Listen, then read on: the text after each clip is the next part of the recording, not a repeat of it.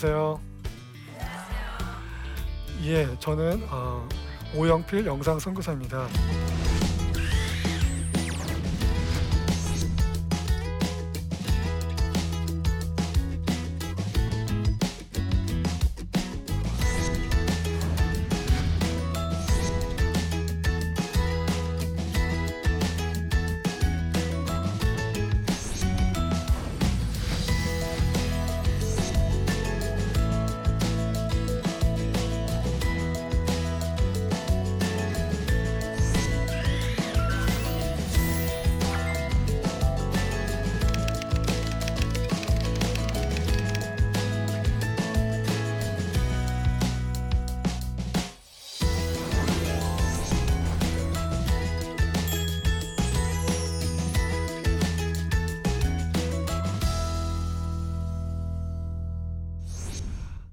이 시간에 저는 어, 우리가 경험할 수 있는 천국 통일에 대해서 한번 어, 얘기를 해보고자 합니다.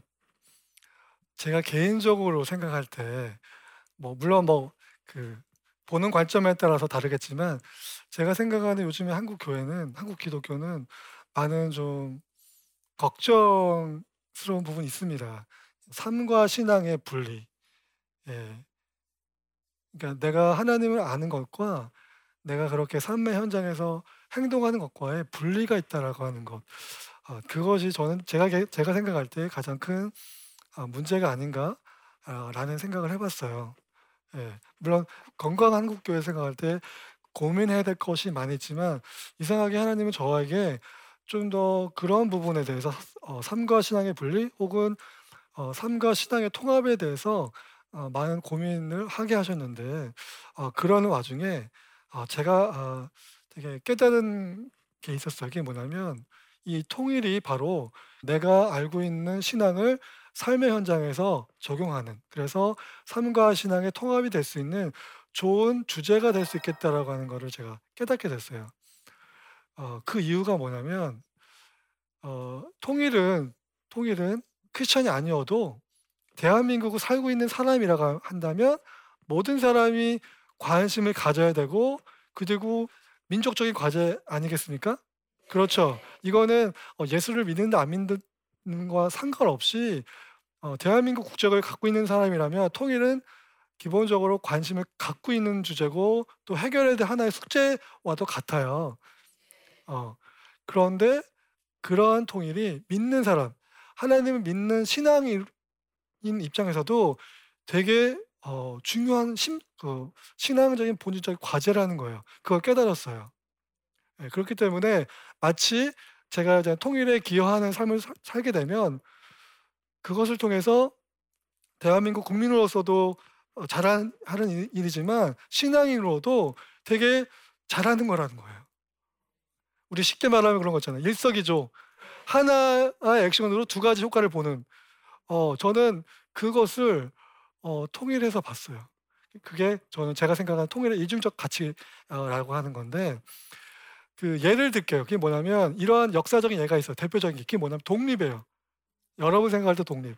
물론 독립을 위해서 많은 분을 애- 애를 쓰셨고 어, 그 중에 이제 예수를 믿는 분도 믿지 않는 분도 있었지만 그 중에 특별히 우리가 여러분들이 잘 알고 있는 많은 분들 중에 이광수라는 분이 있어요. 이광수. 어, 그런데 그분이 어, 초기에는 되게 어, 일제에 항거하셨고 그 되게 이렇게 저항하셨는데 시간이 흐르면서 그분이 어떻게 돼서 친일파로 이렇게 됐잖아요. 이게 뭐냐면 믿는 믿지 않는 자들은 눈에 보는 현실이 다르기 때문에 어, 처음에는 우리가 인간적인 의지로 뭔가 뭔가 하겠다고 하지만 시간이 흐르고 계속 많은 핍박과 유혹이 오면 꺾일 수밖에 없, 없게 돼서 그렇게 우리 연약한 인간이에요. 그래서 대부분의 독립운동 하셨던 분들 다 다라고 표현할 수 없지만 많은 분들이 독립운동 하시다가 여러 가지 어려움 때문에 포기하게 되고, 되거나 뭐 친일로 돌아선 분들이 있어요. 거기에 비해서 많은 크리스천들이 그럼에도 불구하고 어, 끝까지 끝까지 자기의 생명을 포기하면서까지 또 많은 것을 포기하면서까지 독립운동에 헌신하셨던 분들이 있는데 그분들의 상당한 부, 분들은 신앙을 가진 분들이에요. 그렇다면 왜 그런 분들이 신앙을 가지신 분들이 그런 어려운 과정을 겪어했을, 경험했을까? 바로 그분들은 믿음은 바라는 것의 실상이요 보지 보이지 않는 것의 가치 증거라고 하는 표현이 있어요. 성경에 보면 그렇게 어, 하나님을 믿는 사람들은요 눈에 보이는 것이 다가 아니라 그 이상의 가치를 볼 수 있기 때문에 그 비전을 보기 때문에 그 어려운 환경에서도 그 일들을 해내는 거, 내는 거거든요. 그것이 우리 예, 어, 어, 어떤 역사적인 사례가 있는 것처럼 통일도 마찬가지예요. 통일도 우리가 지금의 눈으로 보면 지금 여러분들 최근에 그 뉴스 보세요. 북한과 관련된 대부분의 핵 쏘죠, 미사일 쏘죠. 그러면서 통일 얘기하면 웃은 사람이에요. 그렇지만 성경에는 분명하게 말씀하고 계세요. 뭐냐면 그는 우리의 화평이신지라 둘로 하나를 만드사 원수된 것 곧 중간에 막힌 담을 자기 육체로 하시고 어, 또 십자가로 이 둘을 한 몸으로 하나님과 화목하게 하려 하심이라. 남과 북 나뉘었지만 여러분들 잘 아시겠지만 하나님과 인간이 나뉘었죠.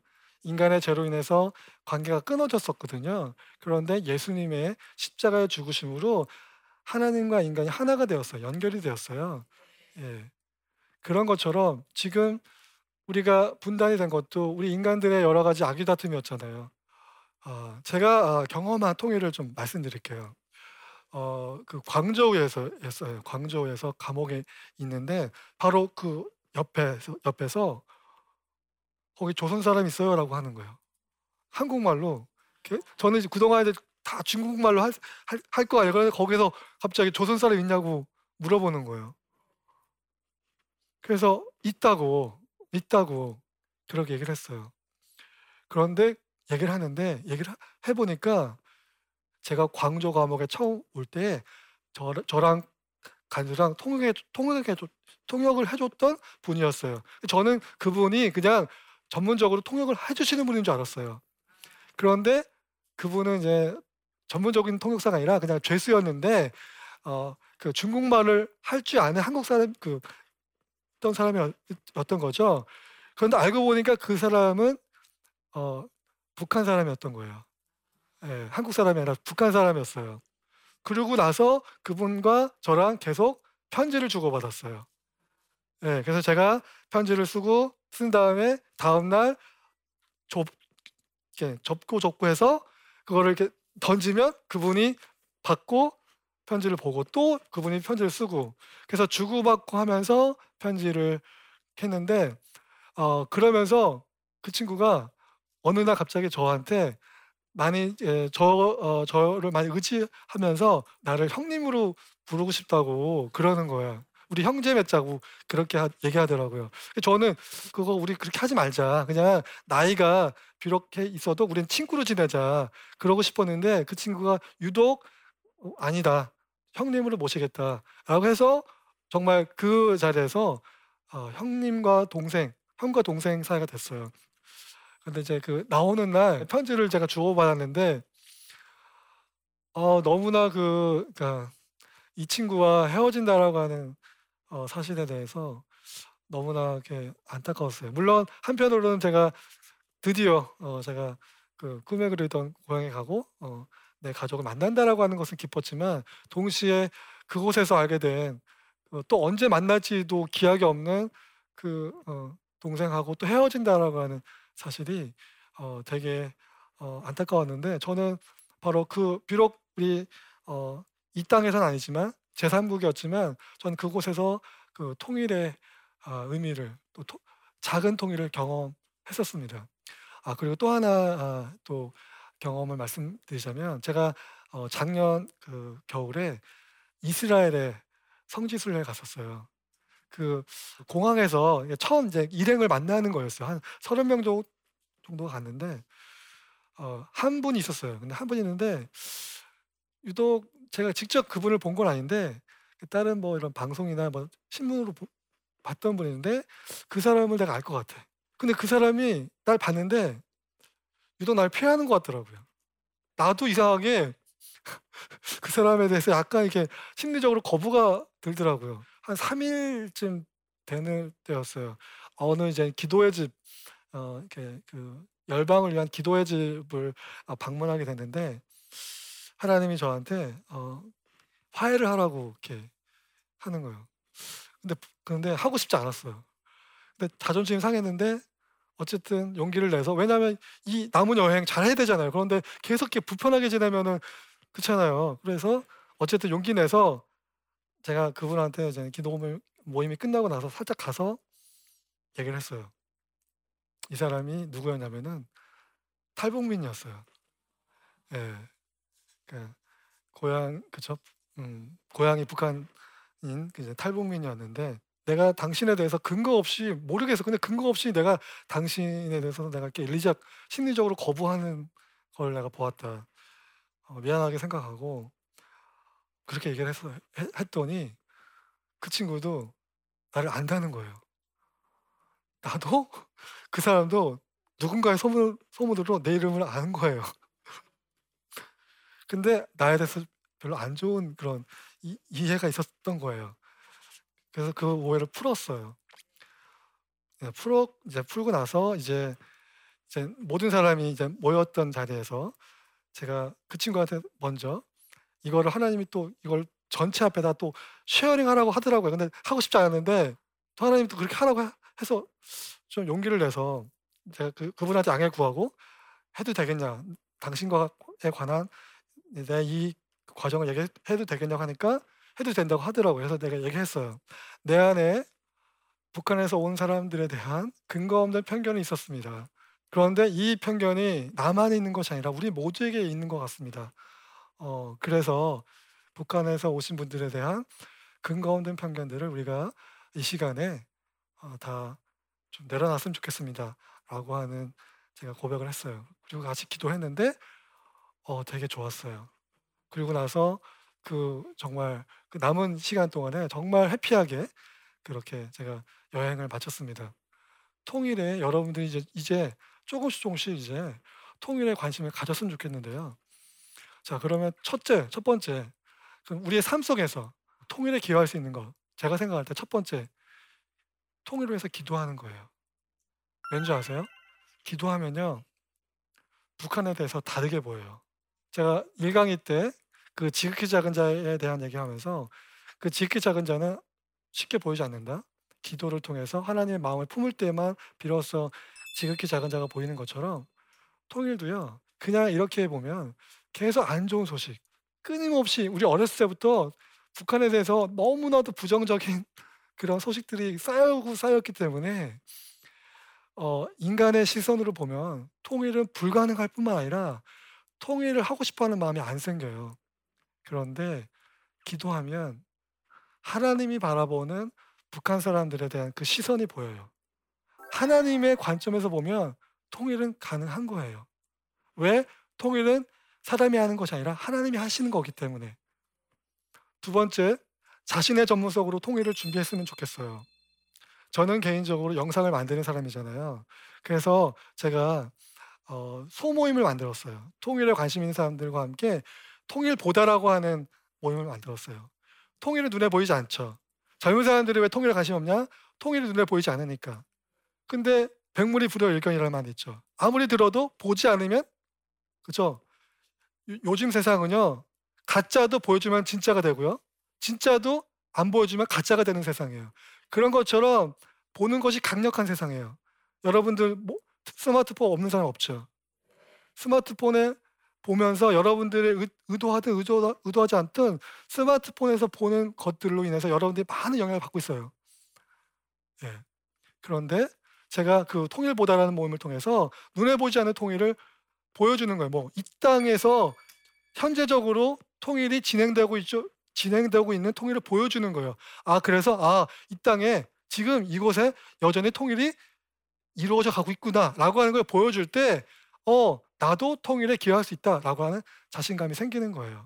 그래서 여러분들이 갖고 있는 전문성으로 저는 영상이라는 전문성으로 그렇게 했는데 여러분들도 각기 고유한 여러분의 전문성이 있을 터인데 그 전문성으로 통일에 기여하는 그런 작은 모임들을 만들어 봤으면 좋겠어요.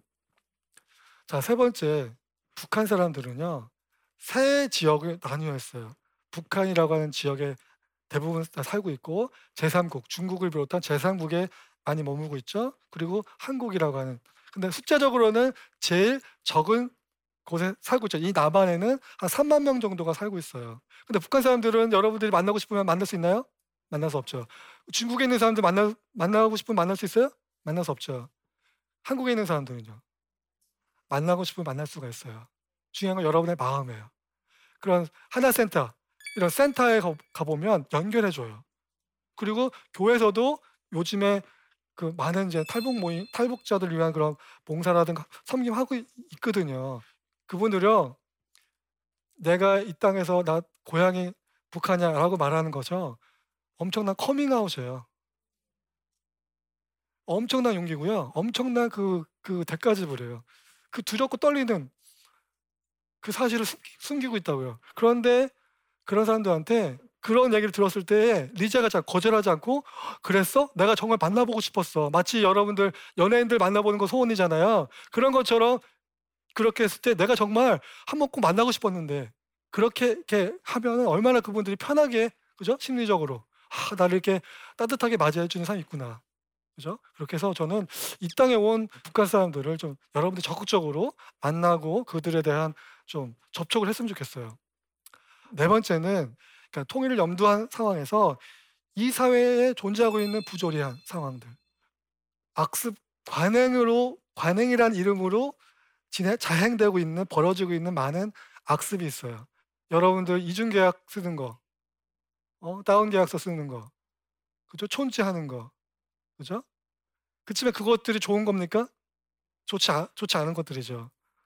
믿지 않는 자들은 그렇다 할지라도 믿, 믿는 자들은요, 뭔가 달라야 돼요.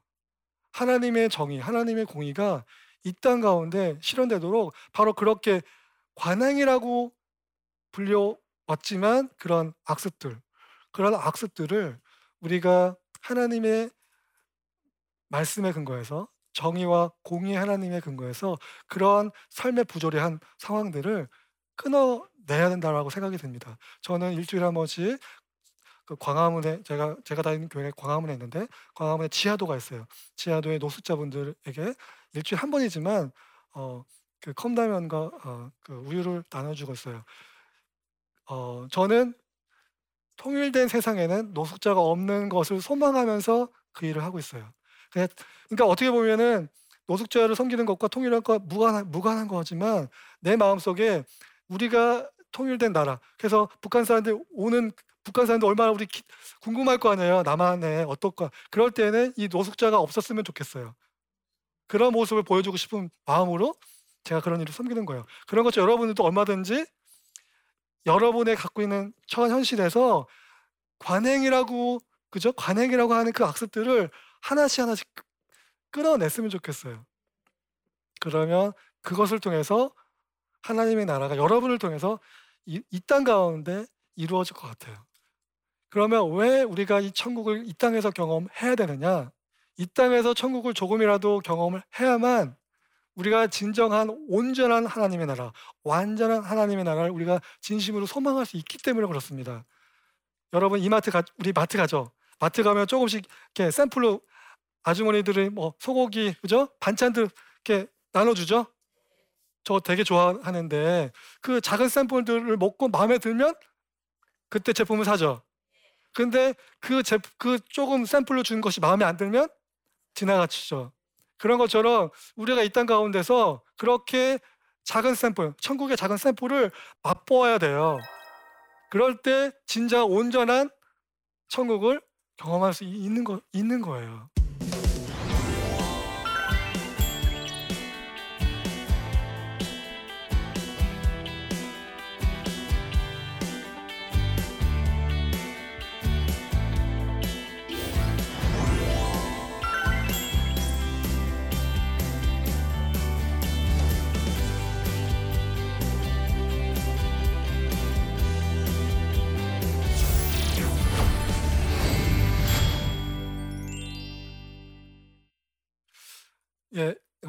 강의를 듣고 예, Q&A를 한번 보겠습니다.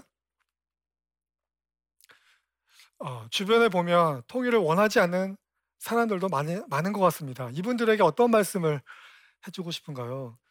하나 예를 들었으면 좋겠어요. 어 형제가 있어요. 제 형제가 있어요. 근데 제가 길을 가다가 우연하게 어떤 식사 자리에서 제가 아는 제 형이 친한 사람과 식사하는 데 우연하게 그 얘기를 들은 들은 거예요. 그런데 그 친구분이 "야 그 너 동생 요즘 어떻게 지내니?" "어 뭐 하는 일 잘 안 돼. 뭐 잘 못 살아." 이렇게 얘기하는 거예요. "야 그럼 언제 한번 보자. 같이 한번 보자." "싫어." "부끄러워. 나 난 별로 걔랑 엮이고 싶지 않아." 근데 그 이유가 단지 못 살아서 여러 가지로 부족한 부분이 있어서 자랑할 만한 게 없기 때문에 가족으로 인정하지 않는다면 여러분들 마음이 어떠겠어요? 북한 사람들 우리보다 못 살아요. 그렇지만 그 사람들이 그게 그 그들의 잘못입니까? 그 사람은 그곳에 태어났을 뿐이에요. 그렇기 때문에 우리가 그렇게 우리보다 경제적으로, 정치적으로 후진 조금 후진 시스템에 살고 있다고 해서 아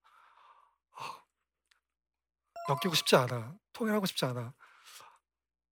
좀 성숙한 모습은 아니라고 생각해요. 어 통일을 위한 어 사역을 하면서 어려운 점은 무엇인가요? 어떻게 어려움을 이겨나가는지 궁금합니다. 아이 통일의 그 근본적인 한계성이 있어요. 그게 뭐냐면 눈에 보이지 않아요. 추상적이에요. 그래서 저는 어 어떤 얘기를 들었냐면 계속 10년 전, 20년 전 "통일을 준비하라, 준비하라." 계속 무슨 강의를 들으면 계속 "통일을 준비하라." 계속 그 얘기밖에 못 해요. 왜? 통일을 미래적으로만 보는 거예요. 어 그런데 저는 통일의 현재화를 좀 얘기하고 싶어요. 하나님의 나라를 라고 얘기할 때 하나님 나라는 이미 왔지만 아직 완성되지 않은 예 이미 왔어요.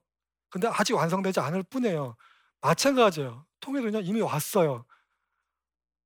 비록 적은 인원 인원 인원이지만 탈북민들이 북한 사람들이 3만 명이나 이미 이곳에 왔습니다.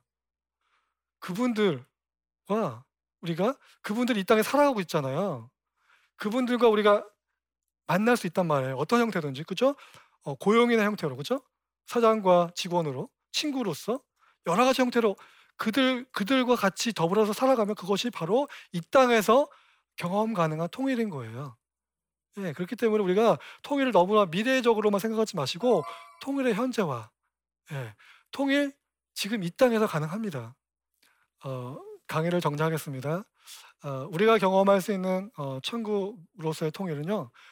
어 믿는 자로서 신앙의 본질적인 행위면서 동시에 대한민국 국민으로서 해야 될 민족적 과제입니다. 그래서 통일은 어 통일을 통해서 우리의 삶과 신앙을 통합할 수가 있어요. 많은 사람들이 삶과 신앙이 분리되어 있습니다. 예. 교회에 나왔을 때만 예수 믿는 사람이고요. 교회 밖에서는 예수 믿는 사람인지 몰라요. 누구도 몰라요. 이제 우리가 삶의 현장 속에서 내 신앙을 드러냅시다. 어떻게? 바로 통일을 통해서. 예. 긴 시간 제 강의를 들어주셔서 감사합니다.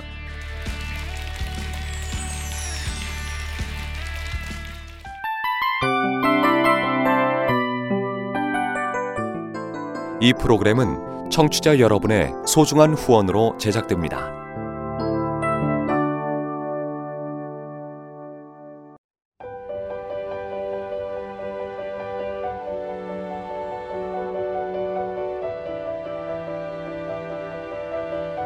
세상에는 수많은 교회들이 있지만 더 깊이 있는 말씀 강해를 찾기 위해 크기로만 교회를 선정하지 않습니다. 보다 좋은 영적 콘텐츠를 더 많이 나누기 위해 방송비를 받지 않습니다. 1년 365일 복음만 전하고 싶어서 우리는 광고를 하지 않습니다. 온누리의 복음을 땅끝까지 CGN TV와 함께 땅끝 성교사가 되주세요